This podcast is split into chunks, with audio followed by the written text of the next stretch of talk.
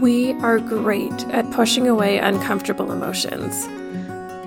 Because this is what we've been taught to do. You're told to suck it up, buttercup, keep going, to not worry about that right now, you can maybe deal with it later, to just keep pushing. But today, can you take some time to sit with your fears and vulnerabilities? You don't trap these emotions in your body.